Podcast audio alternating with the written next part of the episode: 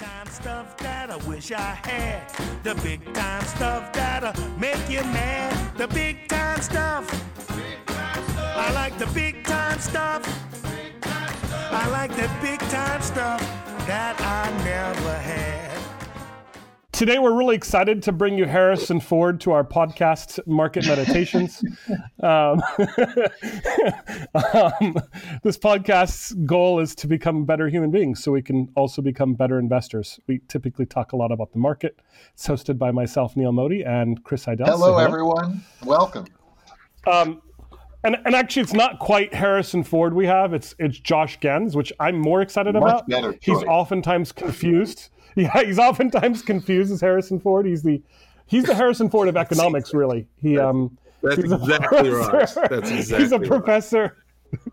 Well, he's definitely an intrepid explorer. he's a professor of economics at the University of Toronto and regularly uh, stars as a uh, you know as an expert witness actually in economics, which I did not know was a thing until I, I met him. Um, the thing I appreciate most about Josh is every one of our conversations leave me wanting more. And in fact, uh, before we were starting the episode, I was trying to convince him to uh, help me kick out my neighbor and he could move next door to me. Um, I hope my neighbor doesn't listen to my podcast. Um, I assume they're but, listening uh, in right but now. Josh would be phenomenal to live next door. Yes. um, on our last episode, I you know I was talking about how Josh really um, ought to rebrand himself as as you know part of the MythBusters crew because we talked about big data and why it matters, and he he quickly told us it was just all about statistics. Um, we expect Josh to debunk lots of myths again today as he talks about his new book. Josh, welcome to the podcast. Thank you. podcast. Good to be here. well, Josh, you started to put this book together rather quickly, and I wanted to ask what, uh, again, what drove you? Wait, tell us the name of the book. Wait, wait, wait. Tell us the name of the book and everything Yeah, first, no, no, Josh. that- Give a small intro of yourself. That's better than my Harrison Ford one. Then you can launch into Well, well, Inquisition well, mode. let's, let's do something important first, because Chris talks about the book, but it's very important for me that anyone listening to this a few minutes in uh, knows that the book's title is Economics in the Age of COVID 19. So you know where to find it. Because Mhm. I'm here to sell that. And we'll put it in the show notes for you as well. Yes. And economics in the age of COVID 19 was clearly conceived under the duress of COVID 19. And uh, Josh, tell me what was your impetus for doing this and, and really for doing it so quickly? So the book was published, uh, you know, April uh, 21st. Uh, so just a few days ago. Uh, some people on Twitter seem to claim that I had only done it because I had foreseen this entire crisis in January and started working then. Except that, no, I believe no, it. No, I didn't do I that would at believe all. it. I didn't do that at all. I, I, I, I, I, I, I, I started to get panicky about this crisis around the end of February, um, but I still ended up traveling to for a conference or something like that, so I wasn't that panicky about it. Um, but then uh, eventually, uh, around uh, the middle of March, um, everything started to close down, and I decided not to go into work anymore. And after about a week of sitting at home, and basically all I was doing, I had I had hoped to do what anyone would do. I wanted to catch up on Netflix and HBO and stuff, uh, but I didn't do any of that. I was Mhm. just obsessing over the data and the numbers, and reading about uh, you know infection rates, and then reading about epidemiology and things like that.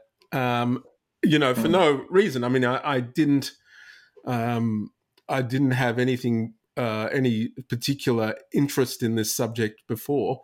Uh, so I was doing that for about a week uh, when I realized that I'm clearly not going to get anything else done, and so I decided to do what I do best, which is uh, write a book.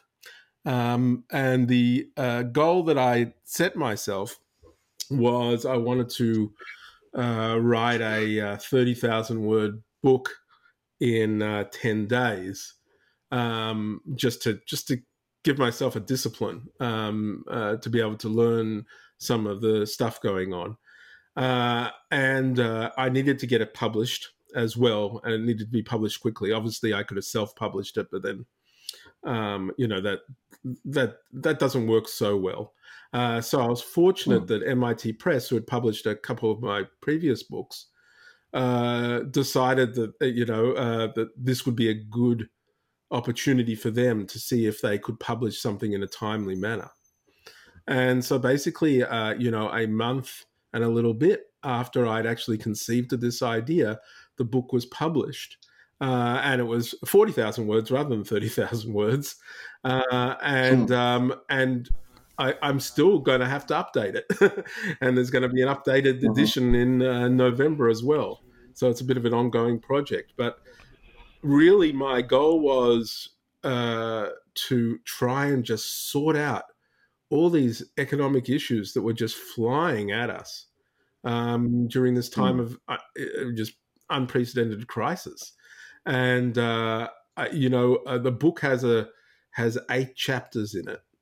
And when I started writing, the world was trying to grapple with the issues in chapter two. By the time uh, it was mm-hmm. published, we were we were uh, grappling with the issues of chapter chapter five, and so I think we're sort of mm-hmm. slowly getting getting through the book as we deal with stuff. So it's been mm-hmm. quite an interesting uh, time, that's for sure. Yeah, Josh, I'd have to say I've been fortunate enough to read the book, and um, I can understand why you've received that uh, veiled criticism that you've been working on it for a while. It's a pretty thoroughgoing analysis, or at least look at the various problems that emanate from this crisis. So, um, thank you for tackling that. And I would, yeah, I, I, I should, uh, I should say actually, I was, I was aided by something I didn't mm-hmm. expect, mm-hmm. and that is. I wasn't the only, uh, you know, academic economist to be sitting at home wondering what they should be doing. Uh, it, mm-hmm. it is quite extraordinary, but um, so many economists around the world suddenly decided to drop everything and try to research one aspect or another of this crisis. And so the other mm-hmm. stunning thing about this uh, book, uh, you know, I thought I'd just apply economic principles, textbook, you know, what are the trade offs, blah, blah, blah. But maybe 80% of the citations are to papers that were written uh, while I was writing the book. Uh, uh, it, it is extremely timely. In fact, the book contains citations to papers that were released late last week. So it's really been, uh, and that you know that that forced me to integrate a lot more uh, things, and it, it, allowed me because people had insights, allowed me to really uh, explore these issues far more richly than I had initially intended. Hmm. So now, in addition to the rapid spread of COVID and everything traveling at warp speed, we now have publishing. Yeah. Uh, you're running a parallel experiment. I wasn't the first. I should, I should, add, you know, I, I, I said to my children, I said, ah, yeah, no, the book was published. It's the first book on COVID 19. And of course, I saw at least yeah, 20 yeah. 25. No, you, you go into Amazon, you type COVID 19, um, and, and, and, and it's quite an interesting set of stuff that comes up there. I mean, basically, mm-hmm. I was nowhere near first on a book on COVID 19. Uh, you know, I think I think there's a yeah, but most of that stuff looked like junk. Just to just throw that well, out. You know, I, I, I flipped through a bunch of the intros of those books, and I was not Wow, you, you weren't wow, wow by the by the. There was some very interesting ones. There was uh there was there was ones out there in the in the romance uh, category that really seemed to to oh. pile on there. So you know, I I, I don't.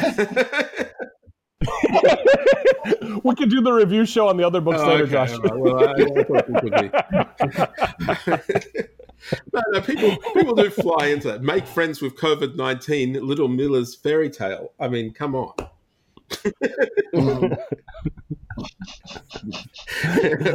Love under quarantine.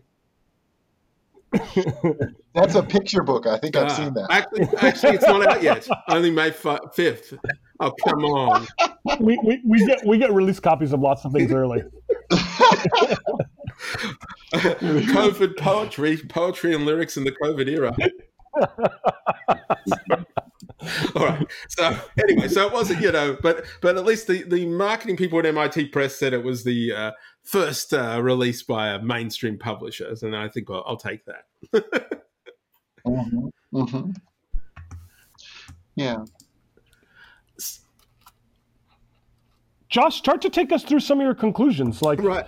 you're obviously, you know, we spend a lot of time on this uh, podcast talking about um, some some of the conclusions that Chris has on the broader market, and occasionally we take some bets for a charity um, related to that. But Well, you know, if you start to, to share, you know, because there's Yeah. a bunch of different categories, would love to hear about them and maybe start with the broader, and then I, I promise Chris will disagree with you everywhere he disagrees. Um, it's Mhm. it's so it's kind of interesting. So let me let me let me hone in on the sorts of themes that um, have come up in this podcast before, which is really this.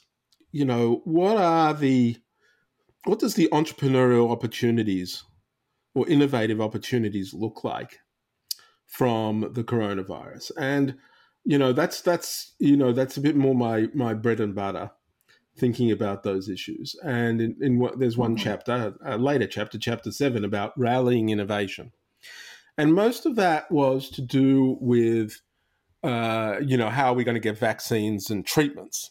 Uh, you know, the sort of top order issues, uh, which are still issues, but fortunately, you know, there are a lot of people pushing towards it. Uh, in in uh, for this particular virus, still looks like it's going to be 12 to 18 months before we get a get a vaccine but uh, at the very least you know people have jumped to action on that but there's this secondary set of economic issues and and we uh, you know I'm a chief economist of the creative destruction lab and, and Neil you're you're you're a member of that too. Um, and one of the things that they did uh, over the last uh, month or so is decide to launch a uh, a new stream uh, quite accelerated, all online and virtual as everything has to be, which is to uh, offer advice, mentorship, uh, advice on bringing to scale to companies dealing with various aspects of uh, the, the pandemic. Uh, and it's called CDL Recovery. And it's got two aspects one is public health, trying to uh, bring about innovations that will directly improve health, and the other is on economic recovery, which is, you know, we, we have this public health crisis, and we now have related to that, of course, the economic crisis.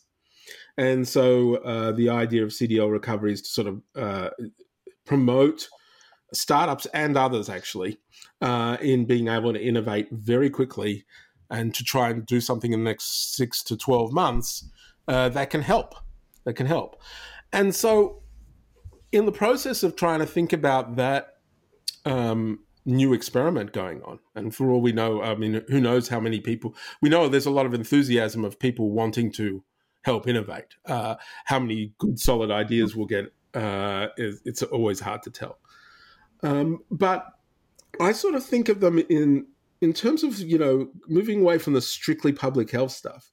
I see the innovations as falling into two categories, and and the way you think about those categories is by stepping back a moment and looking at the predicament we're in. So we currently have there are activities in the economy, things that people do, and it used to be you were free to do all of them. And then the pandemic comes in, and either you don't want to, or the government is stopping you from doing a whole host of those activities. So you can imagine there are two buckets. There's uh, bucket number one is the stuff you're allowed to do, and bucket number two is the stuff you're restricted from doing. As we come out of this, what we want to do is we want to obviously relieve, move stuff from bucket number two, the restriction bucket, to the unrestricted bucket. So, one set of innovations that you can imagine are things that make it possible to do that, to, to make that movement. Something unrestricted becomes, something restricted becomes unrestricted. And we have to ask ourselves why is something restricted in the first place. It's restricted in the first place because it involves somebody going out somewhere and potentially infecting a lot of people. And so we've shut down schools. They're a cesspool. No one trusted children to be able to wash their hands. Uh, that wasn't going to happen. You know, they, they were definitely going to spread the virus. We, we, we, we know that, you know, uh, offices and uh, and other things like that were were also hives for these. We know that the large events were problems uh, in this regard, of course, but we really shut a lot down. Restaurants, uh, confined space where people are are sitting and and burping and whatever for many hours and things like that. So we had to we had to shut all that down. So what we want to do is we want to move activities out of there. And so one set of innovations is how do we make those activities that are currently ones we want to lock down safe to come out and to come out in a persistent way. Um, and uh, that takes a lot of innovation. I mean, you just think about the schools problem. The schools problem is is going to require some sort of intensive monitoring of school children. It's going to require some uh, maybe some redesign of how how classes are uh, taught or where they're taught and things like that. I can't be, you can't begin. It becomes overwhelming when you start to think about it. But you know, but there's opportunities there to be able to move those things across. You know, workplaces uh, if they work out how to uh, uh, have proper protection, uh, will be able to be uh, safe and open up again. Uh, there are innovations that need to happen there. So I think that's one set of ones. Making activities that are currently considered unsafe, make them safe. The second is a set of activities is to do well. What if you can't do that? How do we make life more comfortable? How do we enhance the economic value of the activities that are restricted? Um, so we currently have to work from home. Uh, so everybody has has celebrated Zoom as a great example of an activity as something that exists. Uh, everybody knows that if this had been COVID ninety nine, boy, would we have been screwed. COVID ninety nine would have been terrible uh, you know, in terms of what we were able to do. And we're in a position in the economy where where a third uh, of people, to varying degrees, can still conduct their work at home. Um, it's a it's a it's a it's a miracle that we should celebrate, but we can probably do more. We can probably do more on that front. And so there's a whole set of innovations coming in there.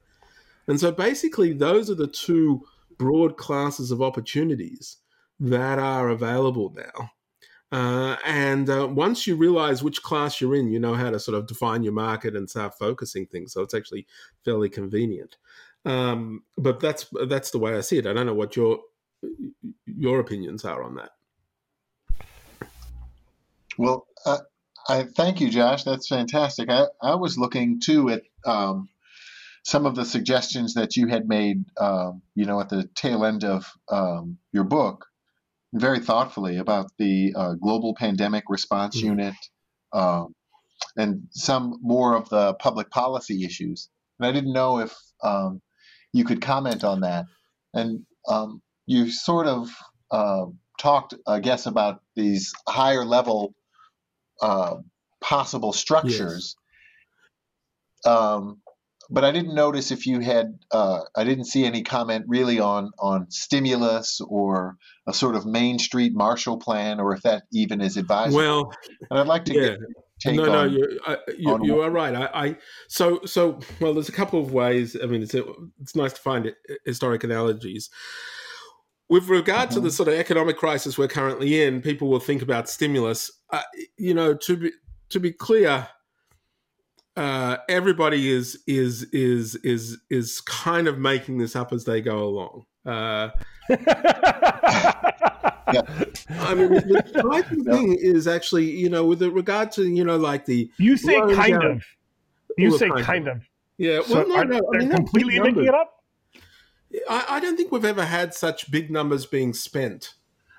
No, on short-term mm. things without a real consideration of what you know long term investments and other outcomes should look like. Um, and it's worldwide. I mean, everybody's like uh, been doing this. And so, the, you know, regardless of whether you had a lockdown or not, everybody's had to have some sort of plan to make sure that people don't lose their jobs and businesses don't go under. Because what you want to have happen is is when this is over, you want people to just pick up and say and go back to whatever they were doing previously because there was nothing wrong with what was happening previously.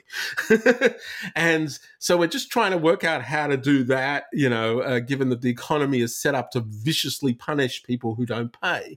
Um, we didn't want that to happen. So all the money at the moment's been thrown at that activity. Um, and a whole lot of it will be repaid for the same reason because people will turn out they don't need it and stuff like that, and or they'll have the ability to repay it later on. Um, and so it's just like uh, some of the stuff we saw in 2008 financial crisis. But there is this other uh, issue is that uh, we don't want to do this again uh, in the same way. And I see the way I see it in the book is that all of this stuff, the lockdown, the really big economic crisis that was caused by that, etc., was all because we stuffed up first time round. We stuffed up in January, February. Um, we didn't get on this quickly enough. Um, and in particular, we didn't, we weren't South Korea. We didn't have in place a thoughtful testing regime and contact tracing regime to be able to target and, you know, basically on the ground quash the infections. Well, that's partly because we don't have a unification issue with Canada and the United States. Well, that's part, that's partly it. Um, but there's but the, I think that this is fairly worldwide. I mean, really, only only uh, you know Taiwan and South Korea were the only ones who really got onto this, um, and they did so because they already had SARS, and I think you know I have read about it because I didn't have to experience it, but SARS was pretty frightening. Um, SARS mm. did have that mm-hmm. lockdown, mm-hmm. right? SARS, uh, you know, had a ten percent fatality rate amongst all people. Mm-hmm. Yeah. So it was a, it was a it was a quite an experience. So they had that. Um, China had that too, uh, but for various reasons, uh, let it get beyond. Although when you think about it, they did pretty darn well to keep that contained uh, for their purposes too. Um, but so all we've been trying to do with these lockdowns, etc., is get us back to the rates of infection that would allow us to do what South Korea does, and that is to have testing and tracing. Now, the problem with that is we're not using the lockdown in any of these countries to do that properly enough. Uh, there's been some moves on contact tracing. Apple and Google and, and others are providing things, but you know, all that's going to be the health authorities got to get it together. And even if we think miraculously about how quickly, you know, apps can be released and what have you, it's a pretty daunting task. Um, so, uh, you know, we're really behind in that regard. And so, yeah. But Josh, may I ask? I think, you know, one of the things that sort of contradicts the suggestion of Neil about the lack of coordination seems to be the case of Germany, where things are decentralized. There's no central NIH or CDC oh, no, or anything. Well, you don't need centralization. You just have to have a plan.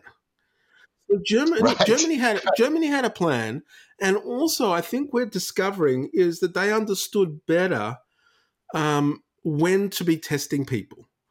So, mm-hmm. in other words, so the, the issue with this virus, and I'm not an epidemiologist, so I, I hope I'm getting this right, is you you become infected there's three to five days, maybe the whole lot, where you don't show any symptoms, and then uh, you start to sh- you might start to show symptoms, and then it might get really bad.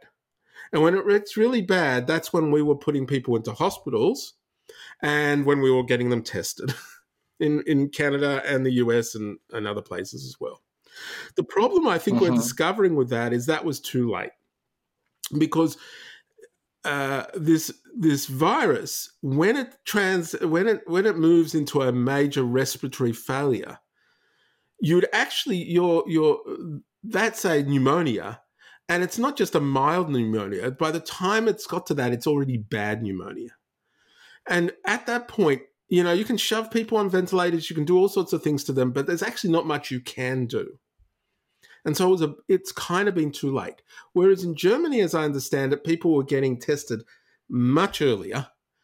and getting monitored and having their blood oxygen levels monitored and other things much earlier so that they never got to these advanced stages of pneumonia. So uh, that allowed their, their rate of death to be vastly lower than anyone else. And maybe that was unplanned. Maybe it was just part of the system they had or not, whatever. But it just shows how how difficult it is to to manage this. There's just a you know the information flows were were very poor. There, there's still I have a list of stuff we still don't know about this virus, and it's it's a it's an extremely long list. have you published that list by the way anywhere? No, I haven't yet. I, am going to have to work out how to get it verified in case someone does know that. It, it's stuff that I don't know that Make I haven't been able to see. I mean, I'll, I'll, tell you. I'll tell you what's on. I'll tell you. I'll tell you what's on it. Um, one, are we immune? If you get the virus, are you immune? We don't know. Uh, will we have hmm. low cost testing? Anything that allows something to be tested quickly with a good, uh, reasonable amount of accuracy. Three, do children spread the virus? Kind of important to know. we don't know bit. if they, you yeah. know, they actually spread it. I mean, if they can go to school and they don't actually spread it for some reason, that's that's would be very useful to know. We don't know what the mental health hmm. issues are here. We don't know what the long term damage of even having the coronavirus for with with mild symptoms is for your for for your lungs. Um, we do not mm-hmm. uh, we don't know if we let this go how many would get sick. We don't know if it's seasonal, and not that it's actually seasonal, but if it's going to migrate around the world and came, coming back all the time. And of course, we don't know uh, whether we're going to have a vaccine, and we don't know if we try to get people to wear masks whether they will or not these are the kind of things. I mean, it's just a lot of stuff that we don't know, and each one of them is like critical for deciding what to do. So it's really quite disturbing. In many ways, this pandemic shouldn't be thought of as a epidemiological problem or an economic problem, but an information problem. Uh, mm. The hmm. problem is the information. You know, pandemics aren't an issue if you know who's sick. Right. You know who's sick? Right. You take him out. he means quarantine. That's what you do. Just, just to be clear. Yeah, yeah, yeah, yeah, you, you, go on old style leper colony on those people. No, I mean, you know, don't have to. well, I, Spoken like Michael Bloomberg. no, but, but but what I mean is is that's the problem. The problem with this particular thing is is we we don't even know the base stuff, and so testing is the obvious thing comes to mind. If we could, if you could test everybody tomorrow, uh, if everybody could walk every day and do a test, we know we'd have this licked right away. Because you could mm. just take, ah, you're positive, go isolate, and you and we're mm-hmm. done. Um, so we really could could manage it. We could manage it even if if if, if people aren't immune. We'll be able to manu- ma- manage it if that was the case. We could we could just wipe it out. So I, I think uh, I think we have to understand that this, this is this deeply information problem, and so that means that you don't actually need everybody to coordinate or have one central thing, etc. But the reason I mentioned the global pandemic response unit was the information problem. You know, if I had my druthers, and, and, ignore for the fact that I don't know anything about international politics and or, or Please like pontificate okay. a fair amount then. I'm going to pontificate regardless. Um, why not? The, no, I would. Uh, you know, I imagine a crack team, a real crack team, who the second there's a whiff of a virus anywhere in the world, they come in and they have authority to lock the place down, no matter what country it is and no matter who's taken out. Um, you know, like no matter whose human rights are stomped over by that, basically, uh, is kind of what you have in your mind there. Um, and you know, and you know, this this this emerged in in Wuhan, uh, in China. Uh, this particular uh, thing, you know, had uh, we rely on we relied on the local government in Wuhan to deal with it. Um, and they have a whole lot of conflicted incentives in that regard. But it's not just them. You can imagine this too. What about the mayor in Jaws? uh, he didn't handle things too well either, right? because he had conflicted mm-hmm. incentives. It can happen anywhere. People do that. And I also remember just early on this crisis, I'll, be, I'll freely admit this, I was sitting there um, uh, thinking about, you know, you, you were about to go through a border somewhere and they're going to ask you a question. And what if you had a bit of a cough?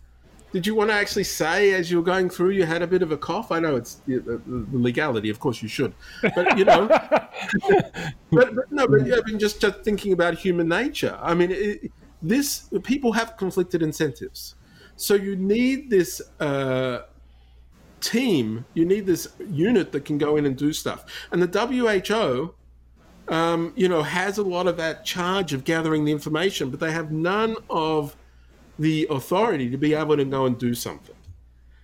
And think of how much we would have saved in lives, economy, etc., if this could have been nipped in the bud.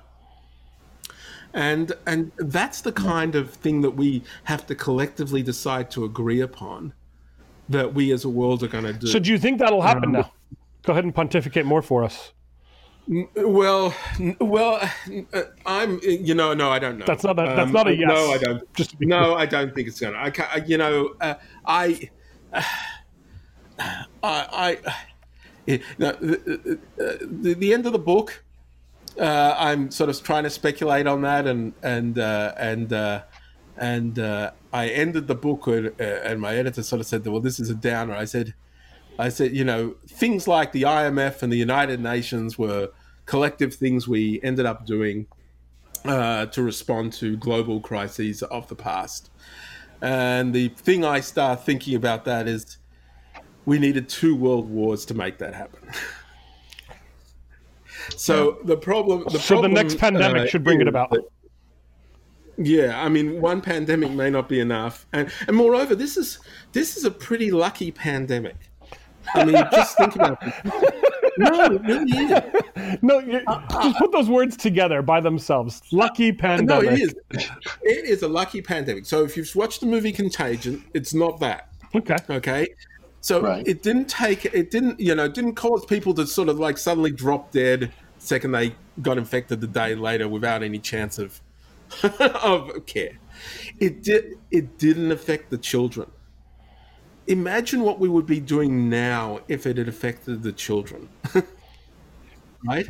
Yeah. It would be a very, yeah. very different uh, uh, set of events.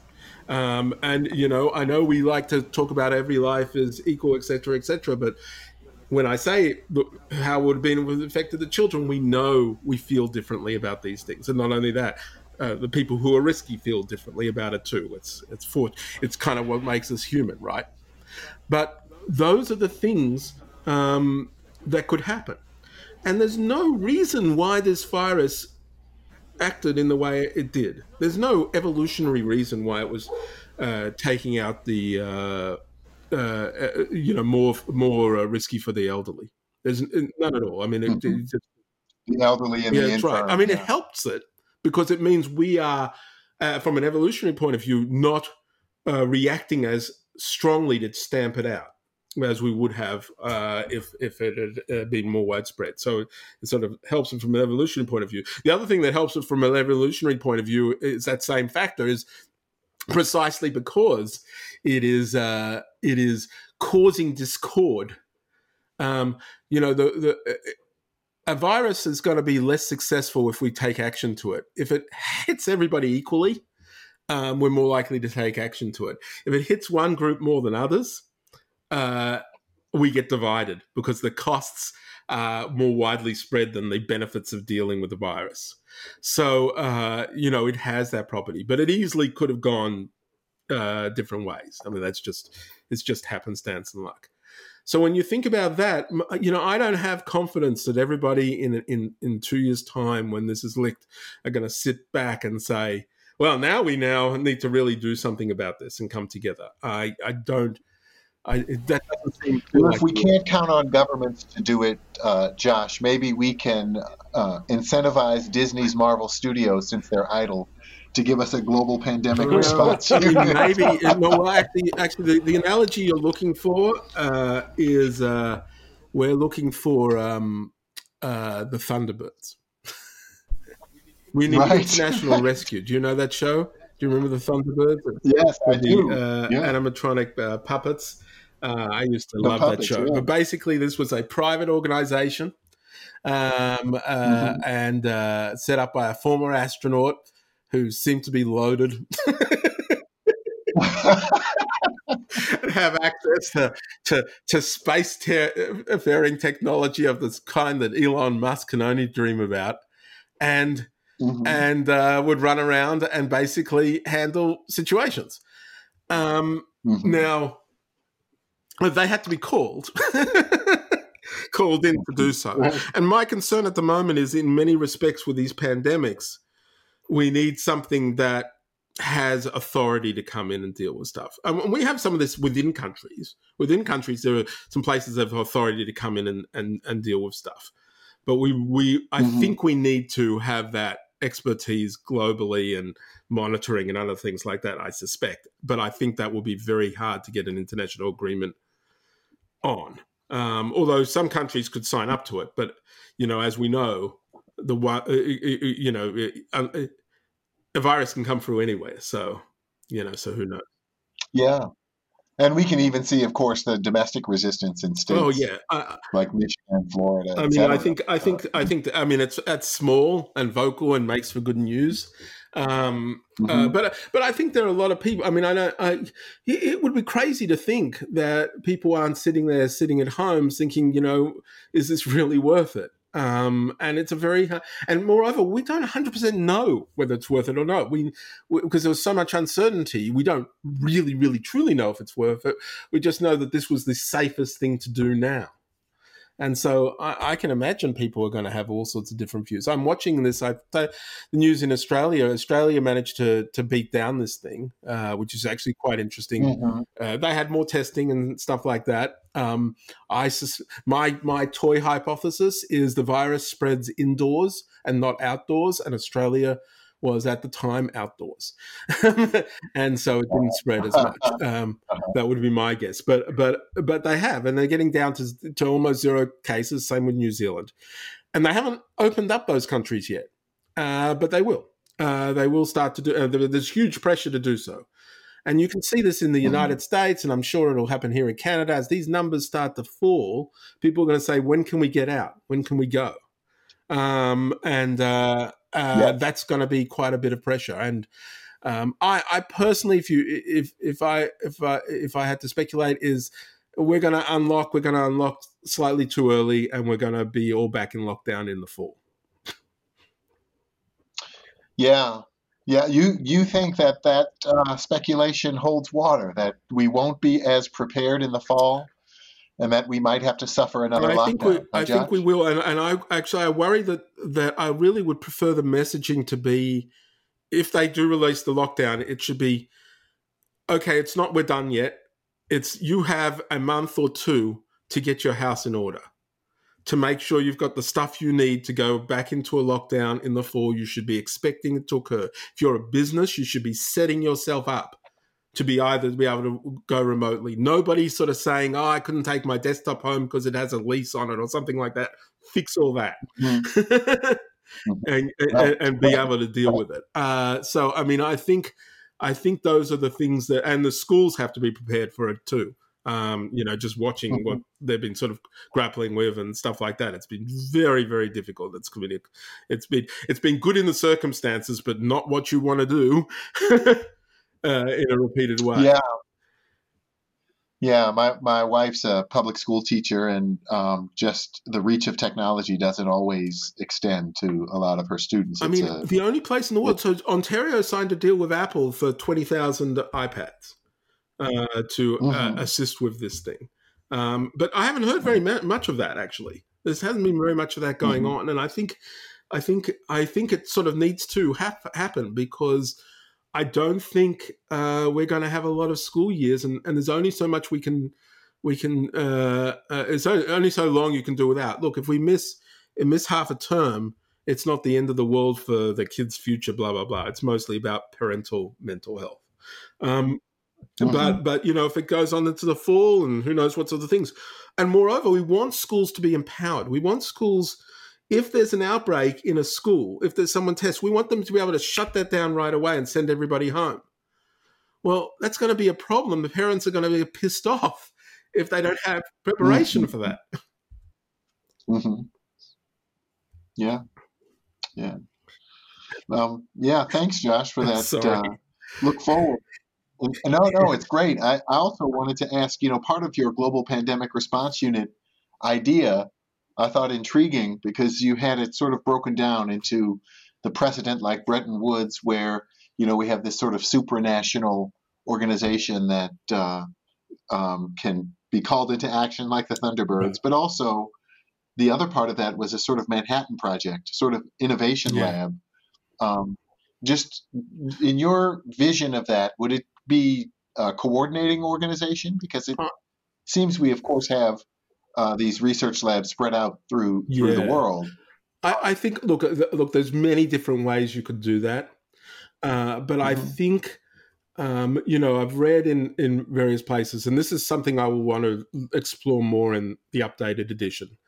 Is people talk about platforms for uh, vaccines. So, you know, rather than doing what we do with the flu every year and try to deal with whatever the strains they predict are going to be the bad ones, which is essentially what's going on, um, we have some mm-hmm. way of being uh, uh, uh, just better vaccines that deal with uh, uh, that, that, that help people more. Um, that that would be the mm-hmm. ba- basic thing. And so I don't know what's possible in that regard, but I do know we've we've not devoted nearly enough to that given the cost of what we're facing.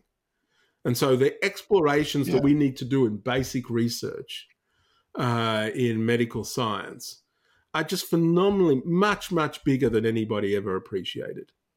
We've been really, really trying to do our research on, you know, these blockbuster drugs for certain uh, pre- treatments more so. But vaccines, mm-hmm. preventative mm-hmm. care is much harder because the problem with preventative care is it doesn't give you an ongoing stream. I mean, the, the returns are not there in the private system in the same way. Also, because with preventative mm-hmm. care, you want to give it to everybody. So there's only so much you can earn from that. I mean, there's a mm-hmm. reason why the drug companies set their prices so high. It's because setting it lower doesn't get them as much money. Very simple as that. Keeping it Very simple. But no, but the consequence of that is that fewer people have access to it. But we can't have that with a right. vaccine. Everybody's got to have the damn thing. Um, uh, so right. I, I, I, you know, I think this is going to require that big push uh, going there. I wonder. This might be for the editing. I, I, I think we've lost Neil again. yeah, but uh, carry, carry, on. on. uh, so, yeah. Uh, you know, so so I think I, you know, I think, uh, and the Manhattan Project is right. I mean, the Manhattan Project was a very speculative thing with high upside return. Um, if at at the time anyway, obviously not for the rest of the world, but at the time, high upside return. um, you know, you could uh, end this war. That's pretty good. Or actually, in the in the case of the calculation, not lose it uh, in that way. They thought they might lose the war, but right. the Germans might right. get there first. So, but uh, the, this is the same sort of thing that we're facing now.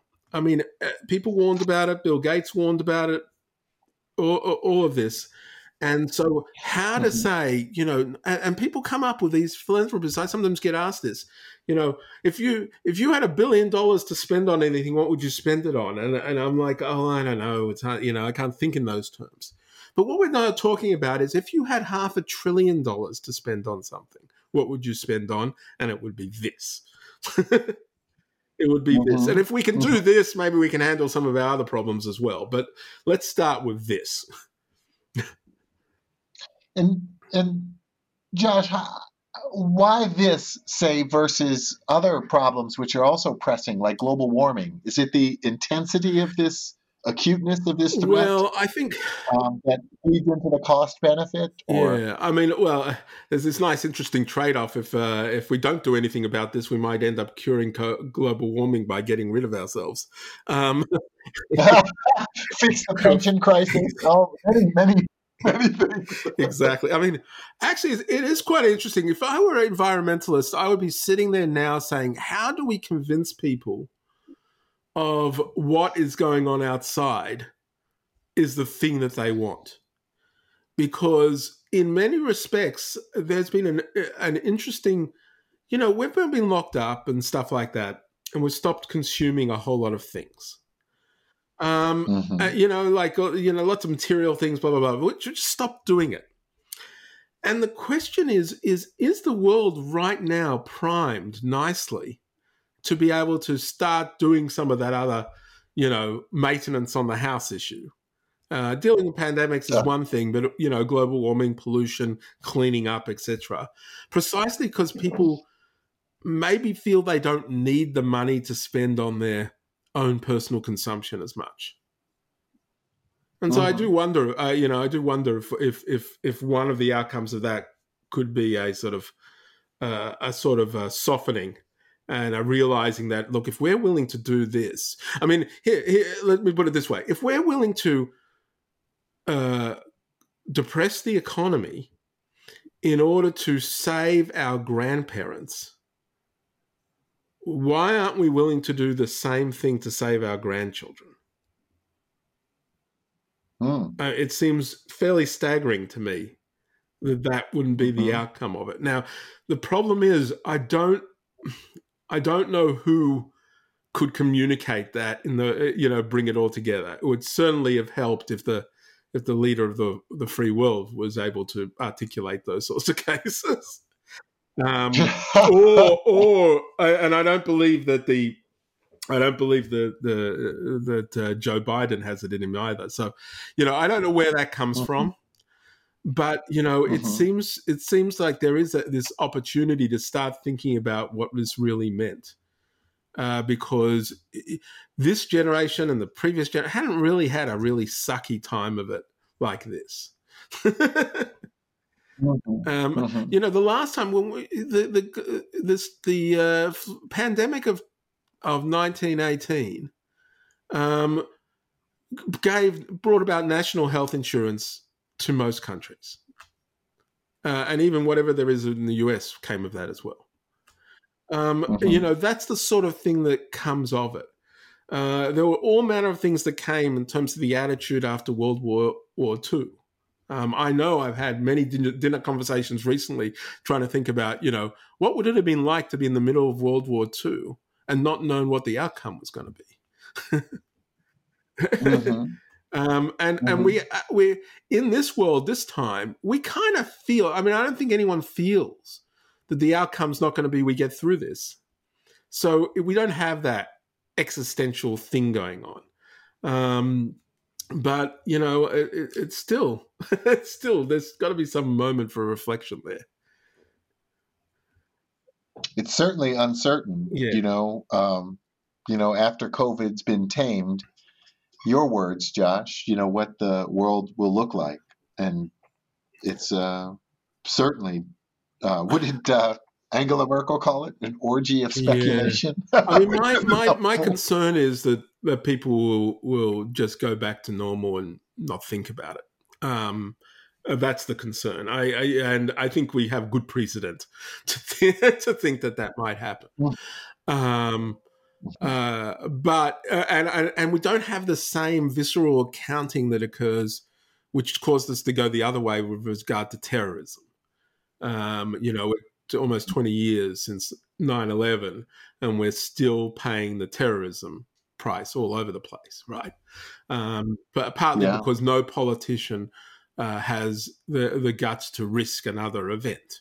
So that's where you sort of fly the other way. But pandemics and stuff, well, no one's going to know. I mean, like I think I think the other thing about World War One and World War Two is they happened within a, a generation, within the same mindset. Um, I don't know when the next pandemic is going to come after this one. Uh, on the pro- just sheer probabilities, it's near certain it will. Um, if it came very quickly afterwards, maybe then people would say, "Well, enough is enough," and start getting their act together. But you know, if it doesn't, which is not a bad thing necessarily, uh, you know, when it comes the next time, it's going to be just worse. So this is the kind of silliness Well, that we live in that we've been unable to solve Yeah. these problems. Yeah. Well, Josh, there's so much to weigh in the balance. You know, as an economist, I think the intensity and duration of the economic fallout um, will change the calculus there Yeah, too. we right? don't quite. Yeah, and we don't really understand that at the moment because uh, when there were uh, recessions previously um, that sort of just happened out of the blue, and we had to work out how to restart the economy, and businesses had to go, and financial systems were were, were in the crapper. um, you know, it, it was going to take a long time, and there were people suffering and didn't quite know when they were going to get back to work. Um, now, there is some of that Mhm. now, but we don't actually know the extent of it because we don't know the extent of the 10, 15, 20% of people currently officially out of work who really feel they're out of work. who really won't, Right. as soon as the lockdown goes, go straight back to where they are currently. Now, I think it's not going to be quite like that because I think, you know, there's some industries that are going to be slow going. I don't think a restaurant industry is going to be particularly bubbling, and uh, tourism is is Mm. is in a real trouble, and there's all sorts of ones like that. Um, so there Mhm. are are things along those lines, but it it's not the same. You know, I don't know why this happened. People do understand why it happened, uh, and they know what the first thing they're going to try and do is go straight back to their original job, and that's and and they probably got no indication that that won't be happening. But we just don't know how easy or hard that will be uh, from this. We just don't know. Yeah. Um, taking us out even a little farther, you know, Jim Bianco, um, the eponym of Bianco Research, the macro researcher out of Chicago, um, he's speculated that the this will um, bring about the advent of a new reserve currency, which he believes will be a digital currency. We don't have to speculate that far out, but um, you know that uh, is quite a, a grand change. yeah. Um, I, I, I, you know, everybody sort of like picks their own favorite project and sort of says, ah, now's the time for whatever. right. I, I don't know. I mean, I've worked at a digital currency. I don't, I don't see it. Right. I don't Right. see it. Right. Yeah. yeah. Well, I guess the first issue is the yeah the the long predicted change in the reserve currency. yeah. Yeah. No, I, And I, then I don't think that's been the whole constraint here. I don't think Mhm. you know, I don't think the lack of a reserve currency. Blow. I mean, we haven't had wild fluctuations in currencies actually during this crisis. Mhm. Um, we had wild fluctuations in the stock market, which, by the way, still doesn't know what the hell it's doing. None of that makes any Yeah. sense uh, as it is. Uh, um, but um, It's a big Rorschach yeah, and we're test, having this interesting Josh. thing going on with the oil price. Yes.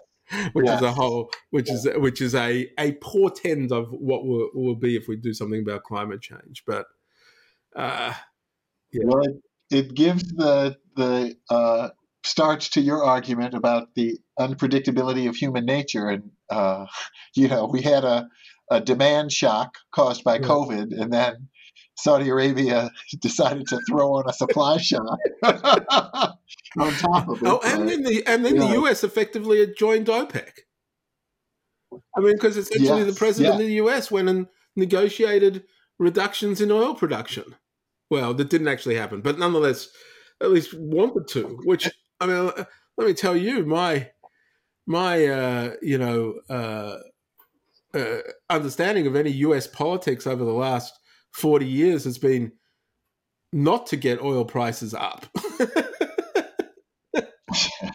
well, that was before we became uh, uh, the world's leading Ah, producer. okay, so that's now. 13 million So now we're yeah. happy to, So, to, to do that. Yeah, but that that our production though is mostly shale oil, and um, that's more expensive and generally harder to start and stop. More expensive than conventional oil. Right. So it's, it's more precarious business to try to reduce or change production. It- the profile. Indeed. Yeah. Uh, I, Mhm. I'm getting a, a Neil Modi uh, thing saying that so, saying that we need to wrap it up and he can't do anything, and so I think it's up to you, Chris, to wrap it up. And then we have to then we have to somehow save this. So I think he's just sweating there. Yeah, my friend Neil. Did he sent me a message too? Yeah. I will leave my browser open.